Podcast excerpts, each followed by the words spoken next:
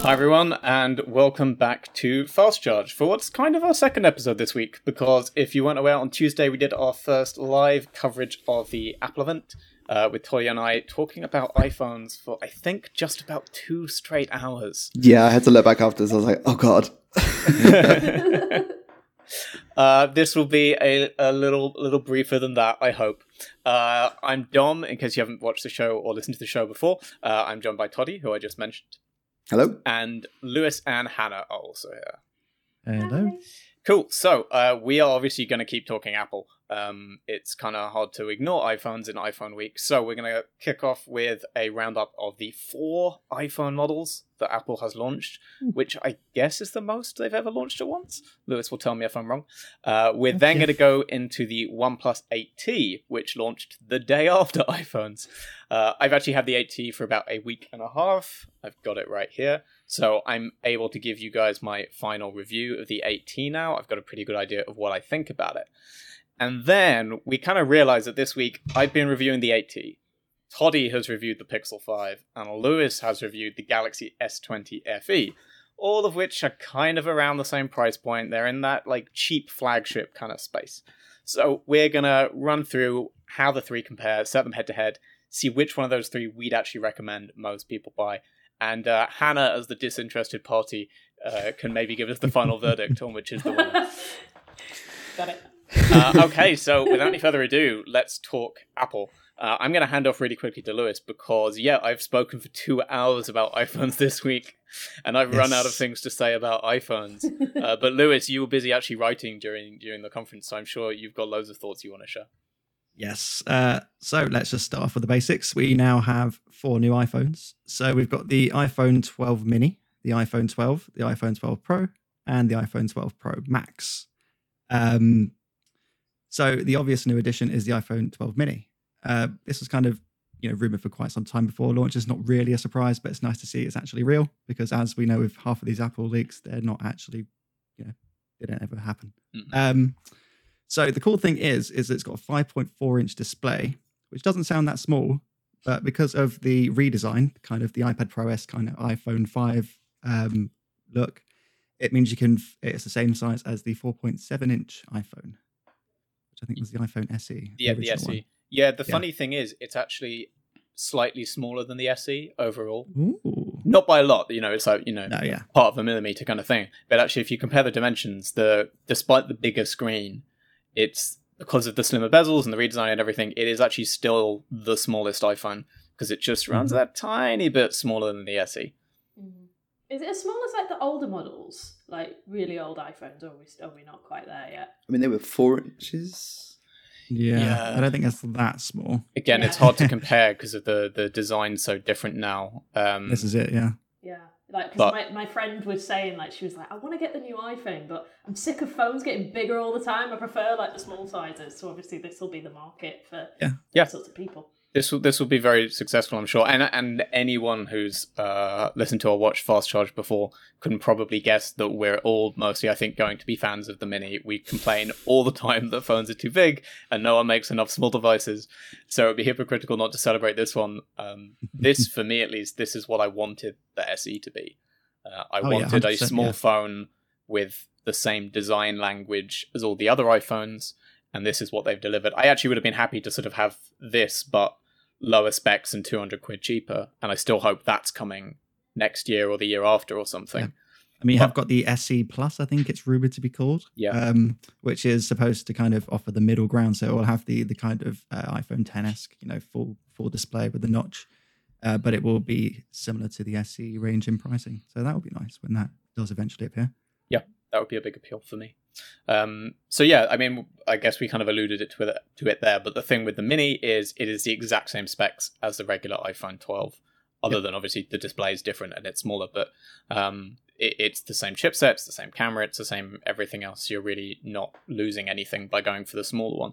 Um, you're just saving one hundred pounds or one hundred dollars and getting a much smaller phone. Yep. Um, That's a I great guess, deal, if you ask me. With five G connectivity. Yeah. Mm-hmm. The pricing's very solid. Um, it's uh, it's already gone out of my head. six ninety-nine yeah, for the mini. Uh, and seven ninety-nine for the regular twelve. Um, I mean, so I guess the headline things about the twelve and the mini, we'll get to the pros after. But mm-hmm. OLED on both yes. of them. Yep. five G on both of them. Uh, we've got the new design with slightly squared off edges, a little bit boxier. Mm-hmm. MagSafe, some people seem excited by. I don't understand the appeal myself. I I think it's early days. I think the uh, the ideas that are coming from it will be quite good. Uh, but right now they're kind of thinking really small. Like the wallet attachment, I was kind of a bit like, why would you put so much focus on a wallet attachment? That seems like the worst thing. Uh, well, the sorry, Toddy, I can. I was just going to say, I know Apple isn't isn't the only offender here, but it just bugs me um, that. Obviously, the phones support wireless charging like they have previously, but that's seven point five watts unless you buy the MagSafe stuff, and then it's fifteen watts. Yeah. That bugs me. Just a little bit. Mm-hmm. I'm sure it. there's there's going to be some kind of technical reason why the standard wireless charging can't just can't handle fifteen watts. It's just Apple's innovative um, new technologies. But I mean, I think part of it also is how much are these MagSafe accessories going to cost? Because mm-hmm. it's all well and nice having a, a you know a snap-on magnetic charger, but if I have to pay sixty quid for it, I'm not going to do it, and then it's just pointless. I think um, one of the handy ones that I, I'm not sure if they really covered during the event uh, is for car mounts, which I mm. think are really handy because they've been using magnetic strips already uh, for ease of use, but you know up until this point you've had to just stick a magnet on your back of your iPhone, and that's just typically not a good idea no to put a magnet on a phone. No, exactly, yeah. But putting a magnet um, in a phone. Oh. Well, game changer. They were quick to say that that magnetic wallet is shielded. Like, you're like yep. don't worry. Yeah. It's going to wipe your cards when you stick it at the back of your iPhone. But I think that is part of what I don't quite get with the appeal here, is that my reaction to this when, when MagSafe was unveiled on the night was just, well, this is just a first-party version of what the third-party accessory companies have already yeah. been doing for years. You know, you can get magnet wallet cases, you can get magnet phone mounts, you can get uh, magnet car mounts. All this stuff is out there. Obviously, it's cleaner to have it incorporated into the phone itself. It will make it a little less bulky. But um, it feels a bit odd to put so much emphasis on that, which is just kind of, yeah, cool, now we've got a new first-party accessory line, essentially. I think it's it's more future-proofing as well, because obviously the rumors are that within the next few years, Apple want to produce a completely, you know, portless iPhone. So mm. no lightning cable or anything like that at all. So I feel like in order to do that, they need to come up with a more reliable wireless charging system than, you know, than what we've got at the moment, where you can put it down slightly in the wrong place on a charger and then it won't charge. At least if you've got something that will snap to the back, there's no drama there. You know, it's going to be charging. I think that's mm. the only thing that I can really think of right now. Yeah. Yeah. I was just going to say, in terms of like announcing stuff that's already been around for years, like this is something that's happened before with Apple in general, like when we did like the iOS thing and things it's like that. It's their favourite thing to do. Yeah. Reinvent, reimagine. Well, if you're not on Apple, then you don't know, do you? If you've never had Android before and you're not and you're not you're not with clued up with phones and stuff like yeah. that, then it is new to you. But I, everyone else, it's new for yeah. an iPhone. yeah. How do we I feel about the new should. colours? Sorry, Dom. Yeah, no, colours. We can switch That's to colours. That's the most important thing in my mind. I'm I'm here for a vibrant iPhone. I really like them. Well, I am, but then I'm disappointed actually by this year's colours because I think they are less vibrant than last year's. I, yeah. I think the eleven colours are much mm. better than the twelve colours. With the exception of the red, the product red. And then yeah. Dom and I, I think we both remarked during the stream on the mint or green finish. I love the we, green one. Oh, we both oh, were I like, mm-mm. You're not. That no. was our, Such that a was our least favourite. I, I love a mint green, but that is a bad green. Yeah, mm. I think one I, I, I just like an in-your-face green. that, that's, that's me. But, I mean, we're going to get to it. I've got a nice kind of greeny, bluey phone here. This is a lovely shade of green. The one Apple picked is rubbish. It's like, I also I don't like, we're going to get to the Pixel too, but the, the sort of sage does, does nothing for me. Oh, I know. Very bad oh, green. oh, yes. I mean, oh, I yes. wouldn't call that mint green. Looking at it now, it's more no. like a. I don't know. No, it's not. It's not mint though. It's very pale. Yeah. yeah. The, the iPhone twelve green, very, very pasty. I also think um, that about. I mean, I know we're going to go to get to the twelve, uh, the twelve Pros in a bit, but the colors of the twelve Pro are a little bit disappointing, I think. Oh, interesting. Compared to the standard twelve line, because I, you know, I, I'm all here for a blue iPhone. I love blue. Blue is my one of my favorite colors. Blue T-shirt. Mm. Um, but it's just it looks it looks similar to the green from the iPhone eleven Pro range. I I, I prefer that steel blue. I'm maybe I'm in the minority here. I don't like that gold.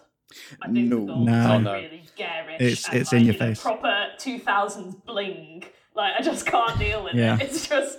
I mean, there's a there's a like like market researchy things. Like I've spoken to various people at various companies, not just phone makers, but like uh, people at Canon back in the day. I was like, why are why is gold tech still a thing? And it's just a market thing. Like, you know, in the West, it's not particularly popular, but mm. gold tech sells super duper well, not just in like the U A E, but also Japan. Funnily enough, um, right. so I think Apple just like they know they need to have a gold version, just that, like they need to have a black version because some people just want the black version of the phone. Mm. Yeah. So, implies you implies like richness and implies well that like, too yeah. yeah I mean yeah. the, yeah. the edges it, yeah. uh, can we talk about the pros yet? Can I jump into the pros? Are we still talking about the twelves? I think I think we can do pros. We've kind of covered the main bits yeah. of the regular twelve line. So with the reveal, I noticed like they really highlighted how polished and shiny those stainless steel mm. frames are rather than aluminium mm-hmm. as on the twelve yeah, yeah. line, and I think that is like unless you put a case on that that is that sheen is gone in seconds in real life. It reminds me of the piano finish they did with the iPhone ten, yes, which was yes. also spectacularly scratched. Wasn't that when you had to like yes. fork out for like extra storage to get it or something? Was that that it was, one? Yeah, it was on the higher storage. It was like a matte option. black, but a yep. shiny piano black, yep. and it was like a different skew and of the even same in thing. Case it's like within within minutes of someone getting out of the box, it was like hairline scratches yep. on the back, and it's like yep. oh, yep. absolutely awful. So I feel like we're going to get a bit of that again this year. Yeah, I'm particularly worried about the gold one for that. But mm. I, I do like the blue. I like the navy blue. I think it's a nicer blue than the regular uh, twelve Pacific blue, blue Dom, I Pacific think you'll blue. Find. um, and look, they're still better than like Huawei's sense. Color names. So they, they they went more restrained on the pro colors, but then they did that for the elevens as well. Yeah. I think there's obviously a perception of the people forking out that kind of money or the people interested in something with pro in the name are less likely to want one that's bright red or, or green or, or whatever. I'm sure there's, you know, millions worth it's of wrong, market research that's gone into that decision. Yeah, it's... Whoops. And Lewis just like, no. no Give me that bright red. Look at that, the red is building. Uh-huh. Uh, so what do you get in a Pro iPhone twelve that you do not get in a normal iPhone twelve? Brace yourself. You get a telephoto lens. Wow. Gasp. Wow. Yeah, uh, wow. so on in terms of cameras, no, there are there are lots of differences for uh, the pros. But that is the main one, right? That, that is the in big terms thing. of in terms of it's physical design. Thing. Yeah, it's got three yeah. lenses on the back instead of two, um, and the additional one is a telephoto, uh, which is fine.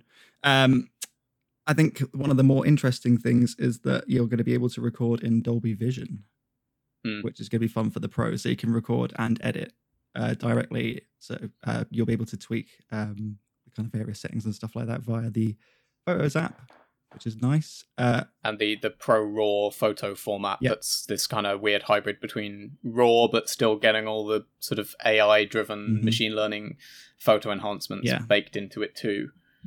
That's um, not going to be there at launch, but that should hopefully be out by the end of the year. Yeah. Um. So yeah, that's another nice little thing. You've also but got... Those are... Sorry. I was going to say, you've also got improvements to the main camera. Um, mm-hmm. th- but that's also specific to the twelve Pro Max, which is something they didn't do last year. Whereas the uh, yeah, so the eleven Pro and the eleven Pro Max were identical apart from screen size. Mm. There are differences between the twelve Pro and the twelve Pro Max this time. Yes. Yeah, it... I um I actually wrote about this on the night because yeah. like because we weren't expecting it, were we? We were like, you know, oh, well, this is actually there are quite a few differences, mm-hmm. and sort of the conclusions that I came to was that if you're wanting to go for like the more high end versions and you're trying to decide between the two. You get the Pro if you want most of the Pro features like durable build materials and that quad camera setup and the high quality display, but you don't want to go over a thousand pounds or a thousand dollars basically, and you prefer a smaller phone size yeah. for practicality reasons. But you should get the Pro Max if you want the bigger screen size for, you know, like watching videos or whatever. Mm-hmm. You want possibly a more durable battery life. I don't. We that was sort of a yeah. guess because it was like, you know. It's, That makes sense. That yeah, I mean, the the eleven Pro Max was, was better battery than the eleven Pro, so that makes sense. Exactly, yeah. And you're prepared to pay that more premium price for that top-end camera differences, which are slight... Yeah, I mean, it's one of those things I guess we'll have to see when yeah. they're side by side. Well, this is it, isn't it? I mean, you got like the, the uh, you got like an O I S, a new O I S system yeah. on the, the Pro Max, which is kind of based on like a D S L R system, so the sensor itself is moving instead of the lens, which yeah. should... Uh, should um, you know further reduce the, the kind of stutter and stuff like that, and especially they they know for uh, vibration. So if you're recording in a car, or if you've ever recorded on a mountain in a car, you'll know there's kind of slight, you know, just ever so slight vibrations, constant from the engine of the car, obviously, as you're driving along. And uh, Apple thinks that it will be best at kind of combating those kind of minor but consistent uh, vibrations. Are we going to see other manufacturers start to like use that feature in their O I S systems, and then we're going to get a new acronym? So instead of O I S, it'll be S O I S for Sense O I S, or mm-hmm. L O I S, and then we'll just have Lois or S O I S, and uh, that's just how it'll be in videos. Lois. This, this phone has S O I S or Lois. Well, we're saying, obviously, we earlier in the year we saw Vivo playing around with the gimbal, gimbal yeah. tech in the X fifty, uh, the X fifty Pro rather. Um, so it's it's interesting that people are beginning to think that video stabilization is maybe the space mm-hmm. um, they need to define themselves in. Uh, and of course, it also kicks in for like long exposure stuff, night mode, yeah. and things like that.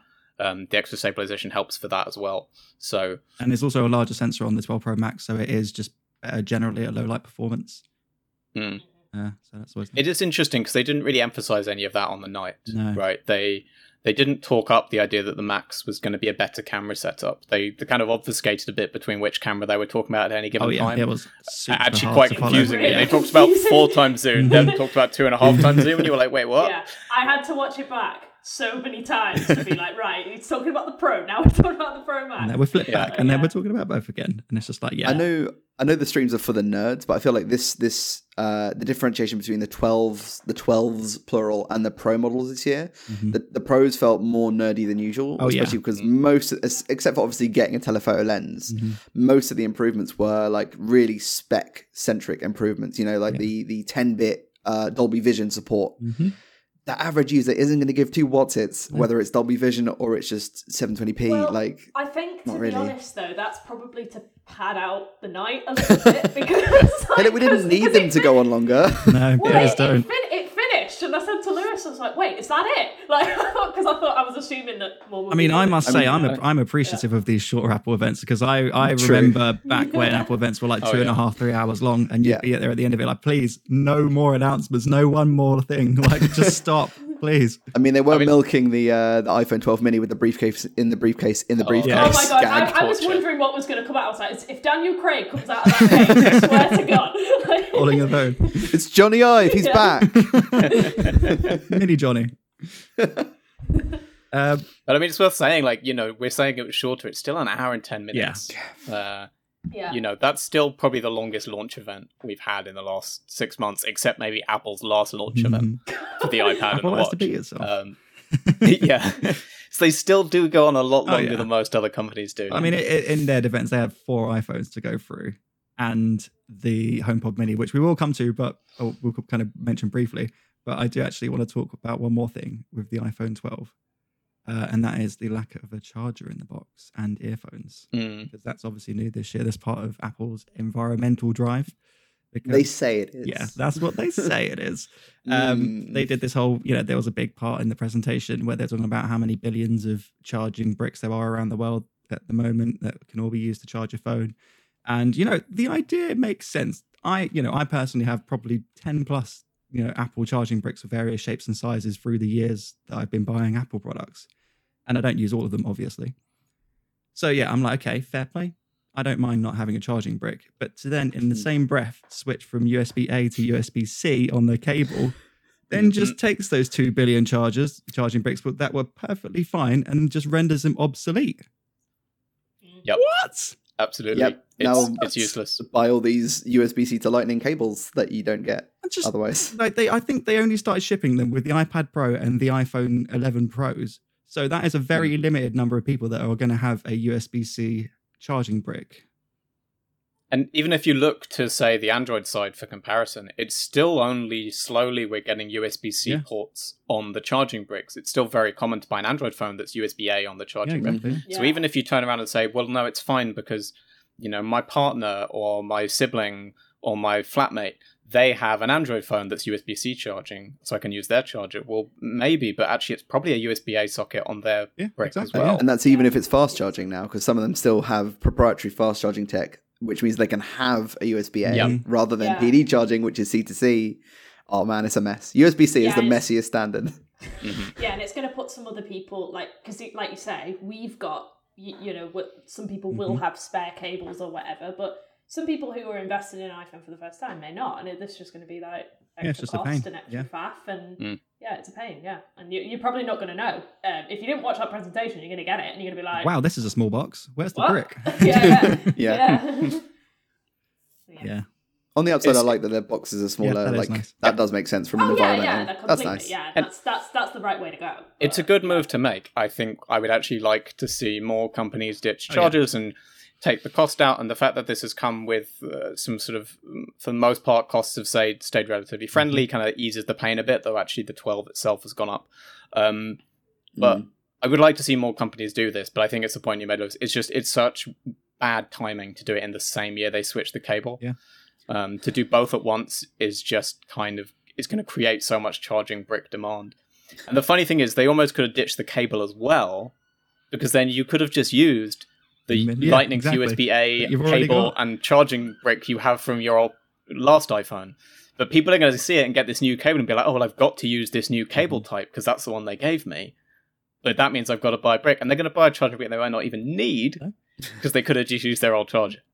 I think we're going to need an explainer on T A, aren't we?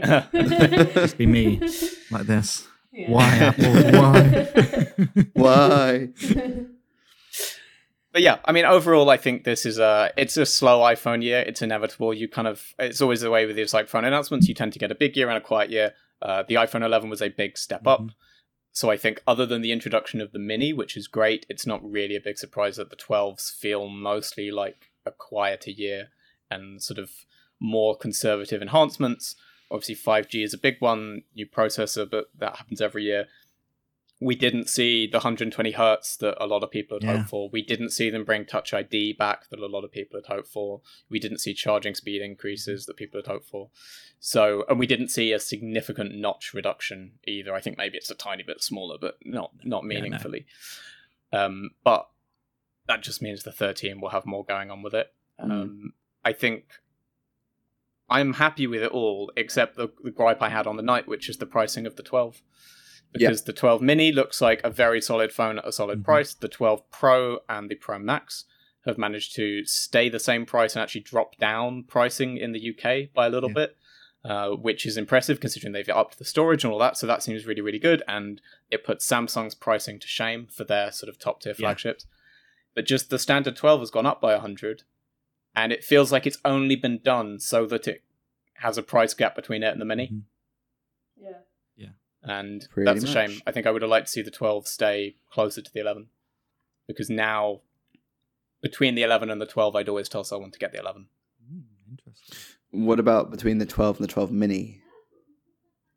That's just, I think, got to come down to your size preference. You okay. know, if you if you want, even though there's a hundred pound difference.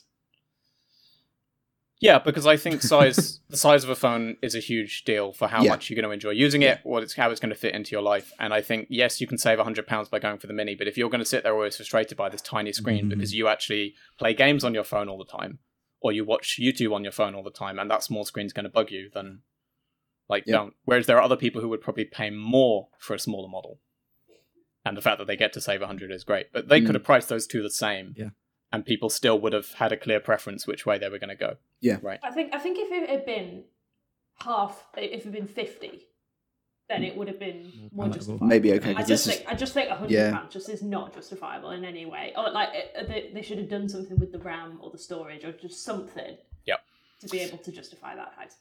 But... Anyway, I think that's enough iPhone for now. Lewis did promise mention of the HomePod Mini, so we'll, we'll do it quickly before we move on to the OnePlus. But uh, yeah, it's it's a small version of the HomePod. Um, it looks, as everyone has pointed out, I wish I'd thought of it, it looks sort of like an Apple yes. in that like mesh from from the supermarket. Oh, yeah. Uh, it's it's one hundred dollars. I, I assume the U K pricing is one hundred pounds yeah, as well. Yeah. It's Yeah, we got we got a shock when that came mm. up. I was like, what? So now Apple's released an apple in netting, a cheese grater and a dustbin. Design, Design geniuses. Design. Where did they find the inspiration for these things? Couldn't be yeah. a supermarket, could it? I think my my take on, on the Mini, I'm curious what you think, Lewis, but my feeling is this is one that's for the faithful. Yeah. Like, if you're already entrenched in Apple, if you've either if you've got loads of Apple stuff and you've not made the leap into smart home yet, but this might tempt you to get your first smart home thing and have it be Apple. And if you've already got a HomePod and you want that in more rooms, but without spending three hundred quid a go, this will be very tempting. Yeah. Um, I can't see them winning anyone over from the Amazon or Google ecosystem, so, and I don't think they're trying to. I mean, this is this is the Especially thing, isn't after... it? It's because Siri just isn't as capable as, as Alexa and Google mm. Assistant in terms of smart home control, uh, in terms of just general assistant and uh, general uh, virtual assistant stuff. Yeah, like it's just, you know, and I think Apple, yeah, like you say, have now accepted that. They're trying to, you know, they're trying to compete a little bit more because you've got the kind of uh, Google and Amazon-esque features like drop-in uh, and announcement stuff mm-hmm. that they bring into the HomePods and stuff now, which is nice. And it's got the extra integration with the Apple Watch and the iPhone, which is pretty cool. Like, but like you say, it's for Apple fans. It's if you don't yep. have smart home stuff already and you kind of want to try out the HomePod system without, you know, spending three hundred quid or two hundred, uh, I think it's two hundred nineteen pounds now on the, the, uh, okay. the bargain HomePod. Yeah, uh, crazy. But I mean, yeah, it is like telling in terms of that pricing. That is, the HomePod is twice the mm-hmm. price of the standard Amazon and Google products. Yeah. Uh, the HomePod Mini is actually in the U K ten pounds more than the equivalent, than the, the Amazon and Google main mm-hmm. things, the Nest Audio and, and the latest Echo. And of course, it's double the price of the Echo Dot and the Nest Mini. It's also very small. It's yeah, like three the inches. Nest Mini... Yeah, so I think that's the problem they're going to face, is that when people see them in the store and they see the same kind of mini branding and, and dot branding, and they think, yeah, but this one is double the price of the other ones that are about the same mm-hmm. size. Uh, that's why I think, unless you're already just so deep into the Apple, you know, Apple's got you hook, line, and sinker, you're just going to look at that and say, why would I spend twice as much for the Apple one? Yeah, because these are meant yeah. to be the budget ones, right? The entry level, the approachable, friendly, affordable things. I just wonder if Apple is going to do like any brand deals, like you do know with the Nest Mini, like they were like with the Spotify thing and things like that, like they were being bundled in and stuff like that, like, and that automatically made people be like, well, I wasn't going to get one, but now it's here. I think the That's only even... deals they'll do are like one for a year of Apple Music, yeah, yeah. or buy yeah. a HomePod Apple and get a HomePod T V Mini Plus. For a third off, like. I mean, as and as actually we said yeah. at night, it was sort of funny they didn't really lean on the Apple One subscription at all. There was yeah. no talk of any bun- we, we all expected, you know, three months of that to be thrown in for free with the new iPhones, or six months or something, and nothing at all. They they're it's got very weird it's after got to happen. Having so much on those subscriptions to then just kind of leave them be. Mm. Um, anyway, that is enough Apple yes. for now, because we've done almost half an hour of pure Good Apple talk. Chat, and I Good cannot talk. talk about Apple anymore. uh, so let's turn to the OnePlus eight T. Uh, OnePlus had the audacity to launch a phone the day after Apple did the iPhones, um, which actually isn't the worst timing they've ever had. I can't remember which OnePlus it was, but a couple of years ago they accidentally picked the yep. same day as Apple. Yep. Um, OnePlus announced their date first, then Apple said their date, and there was sort of an hour or so where everyone was like, I wonder what's going to happen, and then OnePlus emailed everyone in the media and said, yeah, we're changing the date. I think that was the six T, just a reference there. It would have been definitely a two. Yeah. They're really not doing well. uh, so it was uh, unfortunate timing, but still, um, the eight T is here. In true OnePlus fashion, we knew o- almost everything about this phone, oh, yeah. down to literally minute details. Before the launch event, they announced the weight and the thickness of the handset. Like, we knew how many grams it was before. That's worse than L G. It's absolutely insane. Uh, so uh, no one will be surprised by anything I have to say about the OnePlus eight T. Um, I have it here. You can see this is aquamarine green. It's uh, sort of turquoisey, bluey green in that space. They keep playing around with finishes that are kind of bluey, kind of greeny. This is very glossy. Um, the other option is lunar silver, which is matte. Uh, OnePlus mm. is big about the idea that this is fingerprint resistant. The matte version isn't, or at least it's not got the same mm. coating, but they sort of talk about on the green one, it's a very f- extra new coating they've got that's fingerprint resistant. It is pretty good. It's not fingerprint proof, but it's less fingerprinty. Um, I like the look of it. Obviously, we've got the new boxy camera module in the corner, looking kind of Samsung-y. Uh, the software also looks kind of Samsung-y. You feel like there's been a bit of inspiration there this year. um, flat display on the front is kind of the big change for the, uh, the front side. And actually, you can also see right there an always-on display, which is shockingly a first for OnePlus. I can't believe we're at the really? end of twenty twenty, really? And they've just added always-on displays. But yeah, always-on wow. displays are finally in OxygenOS. Uh, this is actually one of a few. This one's called Insight, and basically it's a coloured line. The clock moves through it, and then it fills in. It blocks out the coloured bits with black whenever you have the phone on. so that you see how much yeah. you're using the phone, and it shames you for phone use during the day. That's fun. Uh, they've got another few, like this is kind of nice OnePlus. They they kind of acknowledge they're so late to always on displays that they've had fun with it. You can have a standard clock. You can have that thing. Um, they've got one that I haven't had on my review handset because the software's not ready yet, but sort of creates like a sketch line drawing out of uh, photos from your cool. library. Oh, that's fun. And does a little sketch version oh. of it. And then when you unlock the phone, it fills out with the real photo. Um, and then they have one that's a Snapchat partnership where you have like your Bitmoji of yourself on the lock screen. Finally. That's what I've been waiting for. Oh. That's the egomaniac. That's me. Um, what would you say about the, uh, let's go with the user experience first, OxygenOS eleven, because this is obviously one of the few Android eleven phones, aside from mm-hmm. the new Pixel, or Pixels I should say, that yeah is coming to the market with Android eleven already intact. Yeah, uh, I'm a big fan so far. I'm I'm a huge fan of OxygenOS. I've always said it's, well, not always, but the last couple of years it's been my favorite smartphone O S. Um, I actually prefer it to Google's Pixel stuff now, though it's close. It's a close run thing. And there are little touches on the Pixel I still wish I could have with a OnePlus. Um, but broadly, what I, I like what they've done. They, it's basically a mix of stuff they've taken from Android eleven and stuff that they've used as an excuse to tweak in their own design. I think they've been smart in what they've taken from Android eleven. So um, I haven't been listening to any music, so it won't show up. But you have, you can now get sort of uh, the music player will appear in the uh, quick quick access tray at the top, which I like. They've got a thing where if you hold down the power button, you then get your Google Pay and you get smart home controls down there. They have not incorporated the conversations and chat bubbles, which I'm glad of, because that's a bit of Android eleven I looked at and was like, no, get it away. I don't want. uh, so they've kind of picked, for me, the bits of Android eleven I like the look of and left out the bits I didn't. So I'm actually very happy right. with the way they've incorporated the Android eleven changes. As for OxygenOS stuff, nothing too drastic. It's it's a bit of a design overhaul. The whole design language changed slightly, but unless you are really clued up on how OnePlus phones look and feel, you probably won't notice that much. The big thing that I like is that they're getting better about one-handed use. So the obvious thing is if you go into the settings app, this again is partly where the Samsung inspiration feels a bit obvious, but uh, that's maybe a little bit bright. You might not be able to see the people on YouTube. It's still, still very bright, but you can see settings is now sort of, it just has the name, and then there's a lot of white space. And yeah. basically what they've done, this is across the settings app, it's across the um, the official weather app, the clock app, the photos app, all of OnePlus's own apps. All of the core content is in the bottom two-thirds of the display. Hmm. So that if you're just holding the phone with one hand, you can reach everything. You don't have to stretch to the top, which is really nice. It does make the phone much easier to use one-handed. Obviously, that's a moot point as soon as you open any third-party app and it's filling your whole display again. But uh, It is, it is a nice bit of design. It does feel like a tacit admission that phones are too big. And then I'm just like, well, why didn't you make a six point one inch display one? But because they still also haven't put in a one-handed mode. And I know that's not the be-all and end-all, and this is definitely a step in the right direction. But I feel like, especially for yep. those other experiences that aren't OnePlus optimized, like OxygenOS eleven optimized, one-handed mode is still pretty essential for most yeah. people if they're not always two-handed using their phone.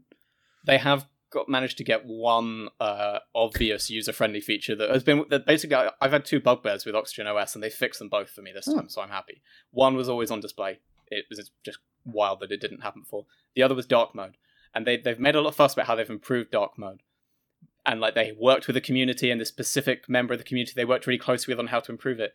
The big change is there's now a quick control center toggle for dark mode. Yes. Game changer. Because somehow, for the last year or two, to turn dark mode on and off, you have to dive into the settings Ooh, and then go like three levels deep weird. to find the toggle. Now they've finally added it to the uh, to the no- notification center, which again, just baffling the doors. What a concept! Before, but it is there now. So yeah, software-wise, I think it's good. I think they've basically fixed a couple gripes I had. Always on display is nice. Uh, borrowed the good bits of Android eleven, left the bad bits on the floor. Uh, I, I like what they've done. Of course, all of that will come to uh, a OnePlus eight or eight Pro. They've said it's coming to the seven series and the seven T, I think, December. They that's just they announced yesterday or today the dates for that. So that's coming by the end of the year as well. So you don't need the eight T to get that stuff, but it's got it out of the box, which is nice. Can we talk about pricing? Yeah, um, it's also very good. So I was a little disappointed when I first started using the eight T. Um, and I think I said this to Toddy when I when he sort of asked how is what I thought of it after a couple of days, and I was a little underwhelmed because it didn't feel like a big step up from the eight. Um, and that kind of carried until I then saw the pricing, which is fifty pounds cheaper. And suddenly mm. it clicked. This is a fairly conservative update, but it is an update. It is an improvement on the eight, but it's fifty pounds cheaper. Um, so in the U K, it's five hundred forty-nine for the eight gig RAM model and uh, six hundred forty-nine for the twelve gig model. If you're in the U S, you only get that twelve gig model with two fifty-six mm. storage, and it's seven hundred forty-nine. But again, that's a fifty dollars drop from the equivalent pricing for the for the eight series. So they've managed to shave a little bit off. I imagine the flat display was a big factor there in terms of their just cost per unit. But users prefer that from everyone I've spoken to about the option typically. So that's actually the good, the right choice anyway. Yeah, it's a preference thing. And that's kind of the way, you know, when I was briefed on it, um, uh, some someone else in the briefing asked OnePlus, you know, you know why, why have you gone for the flat screen? And the line was, well, look, it's it's a preference thing. It's not that flat is better. It's not that flat is cheaper. It's that some people like flat displays and some people like curved displays. And that's part of why then there's still the, there's no eight T Pro, but there's still the eight Pro. And of course, you can still find an eight. I'm not I'm not sure if OnePlus is still selling the eight itself or not, but you can find it elsewhere. But the line is kind of, if you want a curved display, go buy an eight series phone. If you want a flat display, buy the eight T. They're both on the market. You've got the option. You can pick which one you prefer.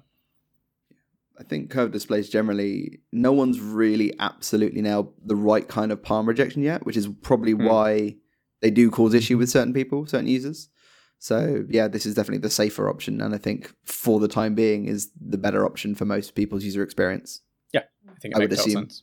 Yeah. Um, it helps obviously that the display has had an upgrade. Otherwise it's one hundred twenty hertz now, up from ninety hertz. Uh, I don't think that matters, to be blunt. I think yeah. ninety hertz matters a lot. I think the jump up to one hundred twenty hertz does not matter a lot. I don't think you should pay more money for one hundred twenty hertz over ninety hertz for the most part. Again, gaming being the one sort of exceptional use case where it can matter uh, if you can hit frame rates that high on a phone, which you're going to struggle with anyway. So you're getting one hundred twenty hertz refresh rate, uh, same processor as before, functionally the same camera. Uh, they've technically changed the wide-angle lens. It's a slightly wider angle than it was before, but otherwise the specs are the same. It's the same main camera, forty-eight megapixel, still using the I M X five eighty-six sensor. They, love they that introduced sensor. That with the OnePlus seven, so this is the fourth, the fourth mainline phone they've done with that. That's not even counting the Pro versions, or the fact that it's also the sensor that's in the Nord.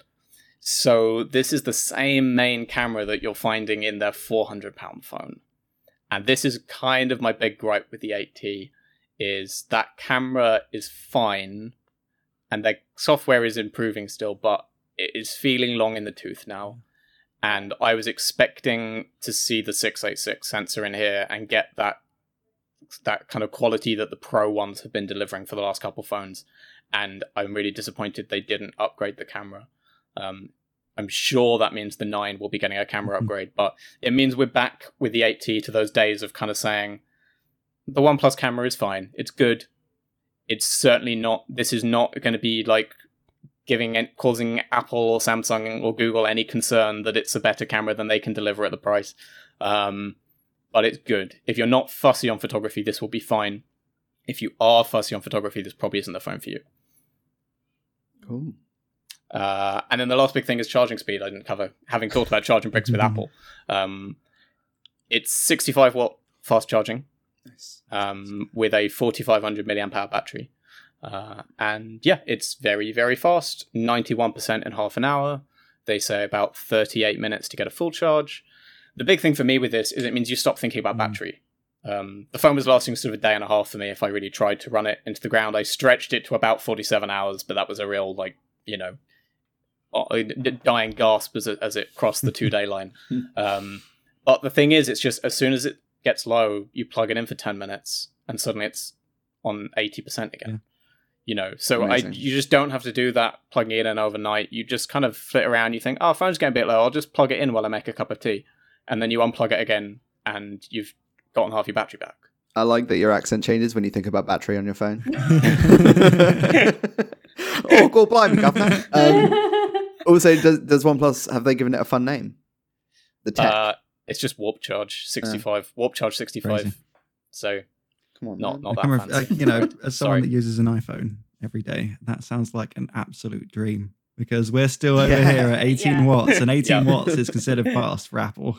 it, it, I, I just fast charged the uh, the Oppo Find X two just before this, and it nice. went from like ten percent to fifty-one percent at the time we are now, and it was on for about not even ten minutes. That's also yeah, sixty-five mean, watt? Yes, that is yeah. also sixty-five. Amazing. So yeah, this is definitely not unique to OnePlus, but um, E K K, the company that owns Oppo and OnePlus, it's kind of, they're, they're uh, up at the top of the game, I think, in terms of this charging tech. Um, I'd also like to commend OnePlus for finally breaking with their proprietary nonsense. Um, I wanted to use a stronger word, but I'm not allowed. Uh, yeah.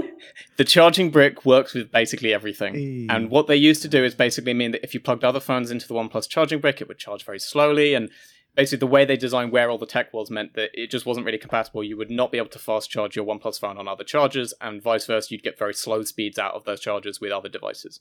Uh, now, if you combine this charger with the new eight T, you're getting sixty-five watt speeds.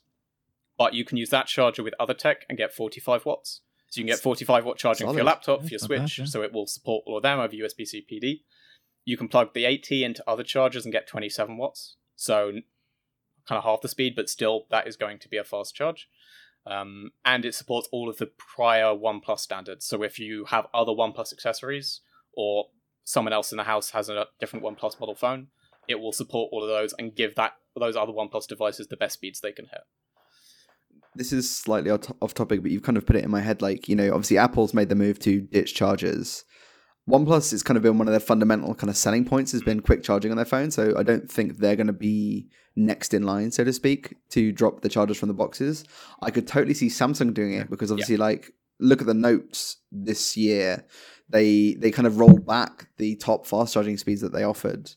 And they were still putting a charger in a box, but you could buy the faster one. I think that was with the Note ten series. Well, that, well, that's it. They're following what Apple used to do, which is we'll give you a slower charger than the phone supports. It yeah. has faster charging, but you've got to go buy the accessory to get the top speed. Samsung's been doing that for a while, so I could totally see them. Yeah, they'll be the, the first one to follow Apple in Just that. Buy a new one anyway, yeah. If yeah. you want it, it's there. If not, you're fine with just a U S B lead.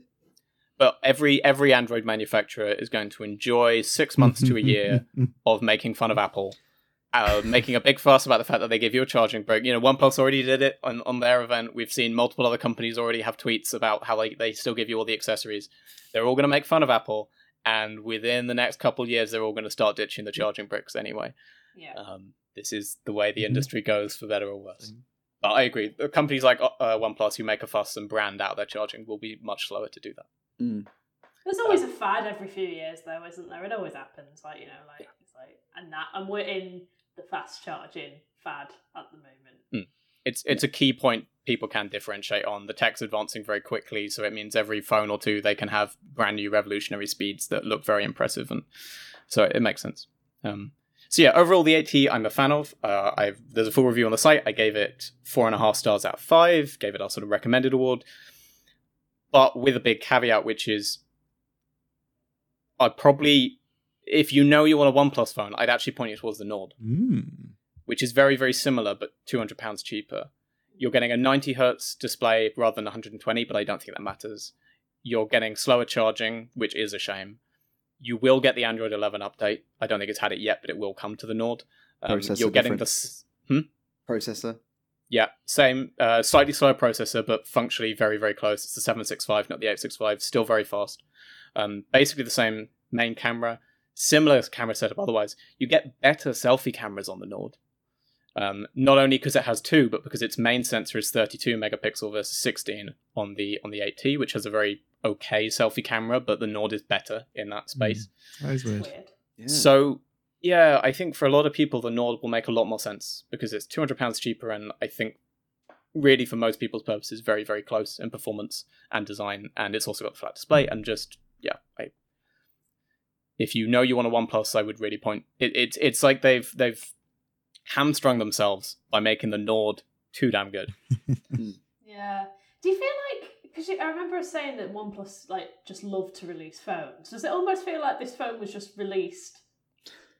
because it was on the calendar, like, do you know what I mean? Like, you know, it was it's, like... It's kind of parts biddy, you know? Like, it feels like, mm. minus the charging, just bits that they already had, you know, like the chips from, you know, some old eights, and, you know, the the the camera setup is basically a mix of Nord and eight kind of blended together with a couple of cheap two meg sensors. Is that right? Yeah, five meg macro, two meg mono. It's a weird, um, it's a weird blend that they've gone for for the T. I I do wonder how long they're going to carry on with the uh, biannual mm. release schedule. Now that they've got Nord in the mix as a separate product line, it made sense. They used to be a phone a year. They then kind of moved to twice a year. They then started adding in Pro models. We've now seen, obviously, they've taken the Pro model out of the equation this time. They've thrown Nord in at this other point of the year. We're expecting two more Nord phones by the end of this year, maybe. Um, I don't think they can carry on with flagships mm-hmm. twice a year if they're going to have all the Nords going on around them. I wonder if what we'll actually see is a move towards more a sort of nine and then nine Pro separately or something like that. Or maybe they just launch them sense. together, but annually, I, I don't know, but... The, I think we're done seeing four flagships a year from OnePlus. Um, we won't see nine, nine Pro, nine T, and nine T Pro next year. That's almost a given. It's just which ones we get and when, and I think it's going to keep fewer flagships and more cheap ones, I think, is what they're realizing is where their success lies. Mm. Uh, so we've we've run on longer than I intended to uh, already, but on that note on pricing, I guess it's time to turn to uh, this little comparison we have in mind. So, like I said, I've been reviewing the eight T uh, all week. But you can see Lewis um, has the Galaxy S twenty F E mm. in his hands, and Toddy has been reviewing the Google Pixel five. And price-wise, these are all pretty close. So you stick with U K pricing for ease, but the the OnePlus starts from five hundred forty-nine. Uh, Toddy, the Pixel five is five ninety-nine in the U K and yep. six ninety-nine in the U S. And Lewis, the Galaxy S twenty F E. Uh, it's five ninety-nine for the four G version, six ninety-nine for the five G version. Right. That's pounds, yeah, right? Yeah. Mm. So they're all in this space that kind of sits there where they're flagships, but partly just because flagship flagships have gotten so much more expensive. Being around five, six hundred pounds feels like affordable flagships, budget mm-hmm. flagships, whatever you want to call them. They've all come out really close together. Um, I'm curious. I, f- I feel like maybe we, we've you've heard everything I have to say about the eight T. Um, I think given that it's fifty pounds cheaper than the other two, gets you the five G, gets you the high refresh rate. You've got the eight sixty-five processor in there. Um, I think this is the pick out of the three. But I'm curious. I know each of you also very much liked the ones you've reviewed. I think we're all fans of the ones we've just looked at. So I'm kind of curious. Why say, maybe Toddy, you go first with a Pixel. Why should someone go for a Pixel five over the OnePlus? I was going to say, going into this, I have one that I think I know I'd go for. I Ooh. want to see if my mind changes by okay. the end of the discussion. Yep. So go. Am I right in thinking that also we all gave them four point five out of five yep. stars? Right, okay, there we go. So we really did like them.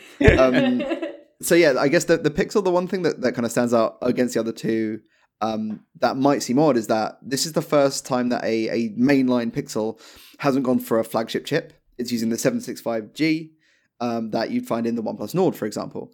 Um, I would say that the collective effect of all the hardware and software that Google's put into this, it doesn't matter that it is not a spec beast, because the collective effect, it is still a very, very good phone. It is, I'd say, worthy of the title of a flagship mm-hmm. phone. Um, mm. The specs don't make it that it is a flagship phone just by the end up the end experience. Um, the highlights: the camera is still great. It's it's kind of like uh, OnePlus has been doing by using the same sensor again and again and refining the software and the algorithms and everything behind the scenes. Google is kind of in that rut now, and I'm I'm expecting them maybe to finally change what sensor they use. This is actually the same main twelve meg camera as was used on the Pixel three and the Pixel four, um, and then it's backed up this time by a sixteen megapixel ultra wide. So instead of the telephoto from the Pixel four series last year, they dropped that. People kind of didn't like it anyway because it was only a two x zoom. In my testing, it was actually a one point nine x zoom, which is really pointless. Um, and kind of more like the iPhone eleven and twelve with their two sensors set up. It's now an ultra wide, which I think is a lot more versatile, a lot more fun. Um, From the camera department, Pixel's always been known for their cameras. Uh, the two things that they've done, which are really nice, is consistency across both sensors. So you're going to get great shots that look kind of the same, whether you're switching between the two. And that is across low light and bright high contrast scenes, which is hard to do. And you see it, especially on cheaper phones with lots of cameras. just isn't a thing. They're all out of whack. Um, and the other thing is they've automated a lot of the camera features that they added last year. So things like night sight now just pop up. The viewfinder just says, just tap the shutter. It'll be a night sight shot. It's quicker. Um, and that's another thing, actually, to say it. They've pulled out a lot of the dedicated hardware that they had previously. So they use a thing called like the Pixel Visual Core, which then became the Pixel Neural Core, and that was basically an extra chip to offload some of the processing. Uh, some people have said it's slower, but I did side-by-side testing, like taking photos, quickly jumping to the gallery for portrait modes where they have to process like the bokeh and everything behind you. And it was as fast as, if not faster than the Pixel four. So I'm happy mm-hmm. that despite the processor downgrade, if you want to call it that, um, actual real-world user experience is still really, really snappy. Um, beyond that, the screen is nice. It's still ninety hertz. Um, I think it looks great. It feels good to use. As you were saying, Dom, ninety hertz is, is the sixty to ninety jump is more important than the ninety to one twenty. Yeah. Um, in my opinion, uh, battery life is also fixed. I will say it's not going to blow. Um, I don't think it's going to blow either of the other two phones out of the water, but I can get a day comfortably. You don't have to stress anymore. Okay. I'm getting about five hours of screen on time, which is again, a figure that I think is a, a t- For wholly acceptable mm. flagship mm. score. It's not going to break any new ground, but it's totally good. Um, and yeah, beyond that, I think Android eleven has a few little tweaks and changes to the Pixel experience that are really nice that you'll just notice by jumping around and using it in day-to-day use. Nothing too, again, groundbreaking. Um, I wish we had the duplex feature, which is this like smart voice service that can mm. um, hold for me is the one. It's only in the U S, but basically, you know, when you call a phone number and um, they put you on hold and you have to just have the mm-hmm. loudspeaker playing with the music. It can just listen for that music. And when that music stops and someone starts talking, it then tells you, oh, your hold music's done. You can actually take your call. That would have been awesome if that was a feature in the U K, but it's not. It's just a U S feature. But despite that, yeah, I think everything that this brings to the table is pretty solid. It's got five G. It's also a really good small Android phone. There just aren't many of those. There aren't really any of those. Um, if you what look size at a small display is it? It's a six-inch display with a okay. nineteen point five by nine aspect ratio. So it sits in between the Pixel four A five G and the Pixel four A, yeah, uh, which I think is like five point eight and six point two okay. inches. Um, um, the OnePlus yeah. is six point five five. Right, comparison. Okay. So and, uh, and I'm larger. Pretty sure the F E is six point five inches. Um, yeah, so it's it's one of the good small Android phones. And there aren't many of those, um, which makes it probably a good alternative to the the mini, the iPhone twelve mini when that comes out, um, if you're looking for an Android equivalent. Um, so yeah, that is, I think, everything I'd want to say about it. five ninety-nine is a little pricey for the spec, but again, better than the sum of its parts. The user experience you'll get is that good that I think the price is valid. Wow. Wow. That was good. I don't know how I'm going to compete with that. Good spiel. Or you can read my three thousand word review on the site, but yeah. I think I just... You did it, you did it pretty well, you. yeah. Thanks. So I suppose it's my go. Uh, yeah, I want to know about the S twenty F E. Is, the S twenty F E. Just going to parade it around the screen like that. Thanks, Lewis. That was good. So, okay, so so uh, obviously it is a you know it is an S twenty. It's got the same kind of design language. You can tell at a glance this is a Samsung Galaxy S twenty. It's got the same kind of rectangular bump on the back. I'm doing this in reverse, so I kind of pointed to the wrong side there, but it's fine. Um, but I think the one big noticeable change is the fact that they've gone for the plastic, so the, the plastic rear mm-hmm. this time around. So if I tap that, it's That is very much plastic. That is not what glass is supposed to sound like. I mean, when you look at it, it does still yep. look nice, but I think half of that is because it's got a matte finish. It just kind of, it's just kind of subtle, uh, regardless. But I think when you have it in the hand, you know that that's not glass that you're touching on the back. I mean, that there is. So we do actually have just yeah. to pick up on that. Between the three here, we do have completely different finishes on each. So oh, the, yeah, the A T the finish. Is, is Gorilla Glass, um, pretty standard. They don't say which version of Gorilla Glass it Probably is. I'm not sure, then. But it is Gorilla Glass. The Pixel is metal. Is that right? It's recycled aluminium with a bio-resin top coat. So it mm. kind of feels like lightly textured plastic, but it, it's also really well built. Yeah. Yep. And then you have plastic. Which is Samsung. Samsung cheeky bastard. Then you have this thing. Though I, I will say I haven't I haven't seen the S twenty F E in person, but the other Samsung phones I've seen with the Glass-Stick finish, I th- I've been mostly impressed by. I think broadly it's, you can tell, but it's fairly hard to tell it's not glass. I think it, it's the one of the better plastics I've seen at trying yeah. to yeah. feel premium. How is it with yeah. fingerprints, Liz? Uh, yeah, no, I can see my fingerprints and, and palm marks and everything on there's just there's there's nothing. I mean, I probably won't be able to show it now, but you can see the nice refracting light finish there on that, which is quite mm-hmm. nice. Um, and I like the color range of the yeah, that is another thing. Yeah, F E there series. Are more colors that you can shake a stick at. Essentially, um, I can't even think of half of them off the head. So th- there's there's a red one.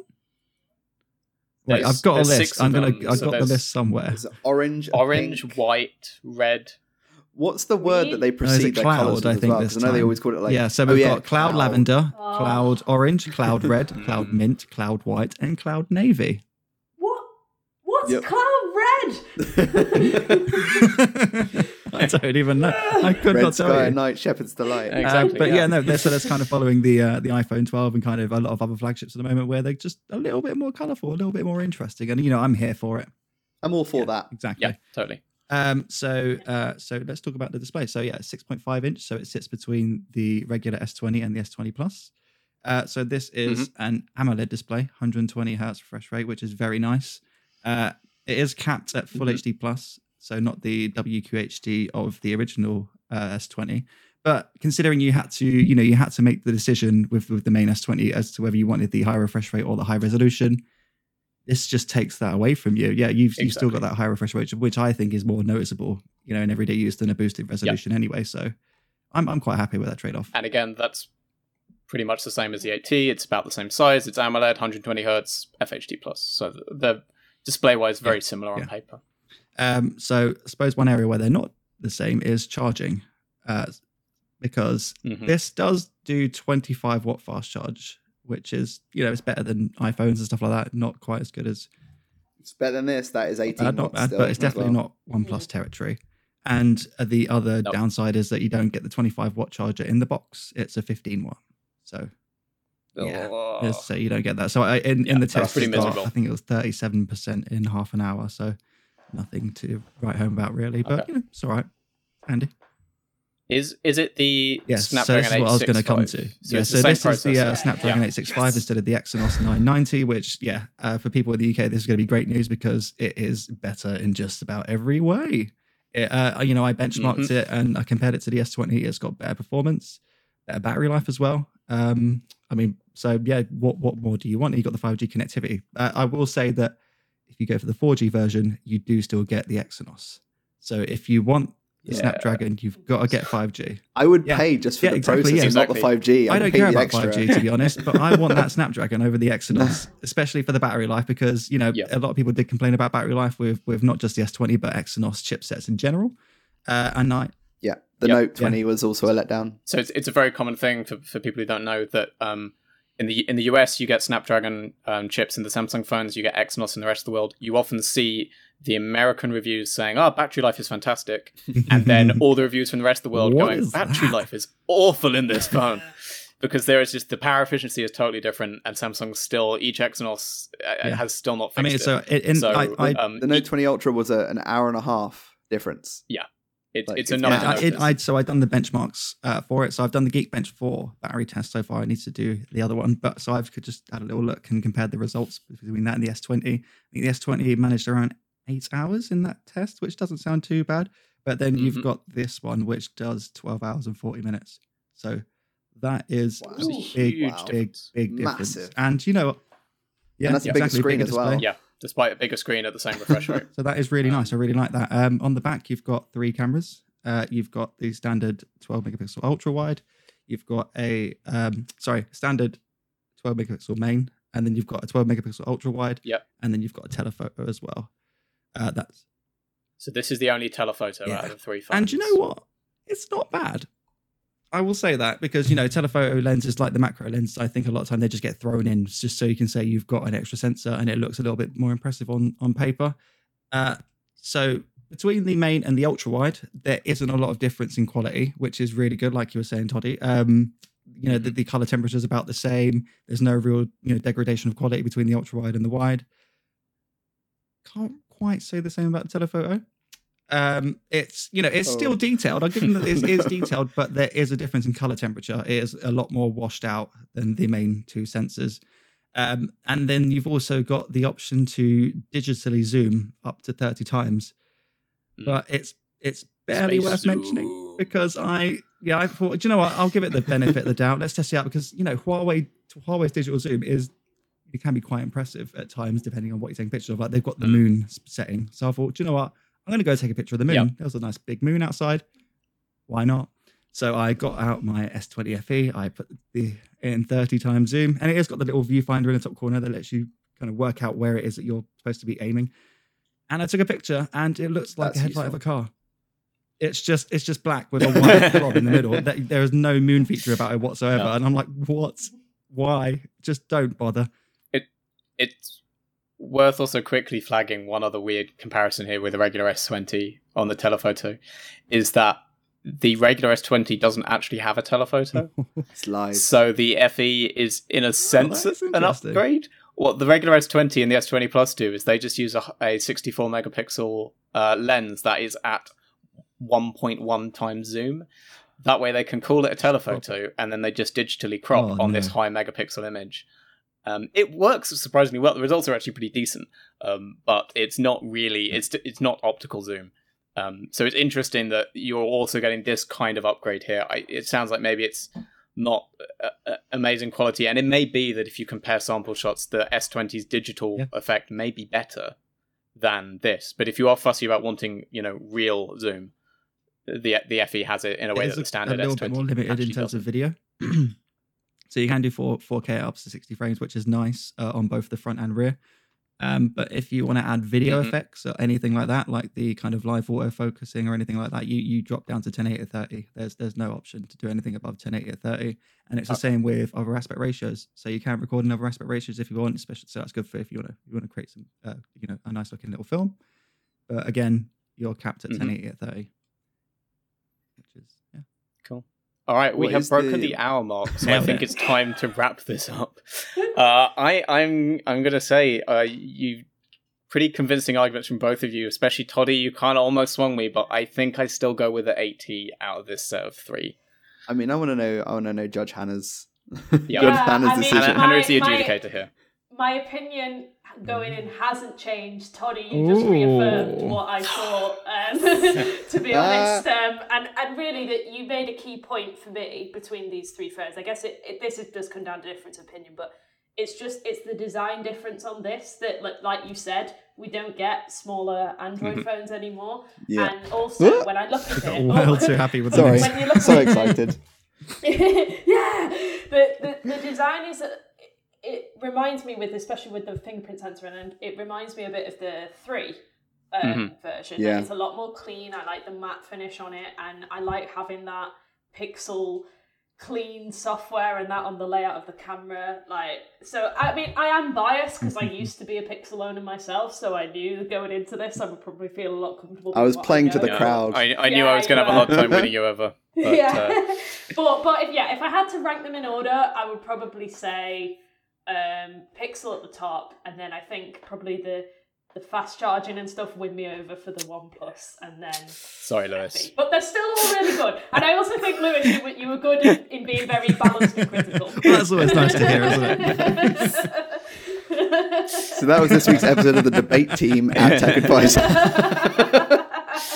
It is worth saying, as we wrap up, again, we gave all three of these phones yeah. four and a half stars in our reviews. We we are fans of all three. I think if you went and bought any of them, you would be very happy. It's just that weighing up of pros and cons, you know, how much you care about Android eleven out of the box, how much you care about refresh rate, how much you care about multiple camera lenses, how much you care about fast charging, whatever.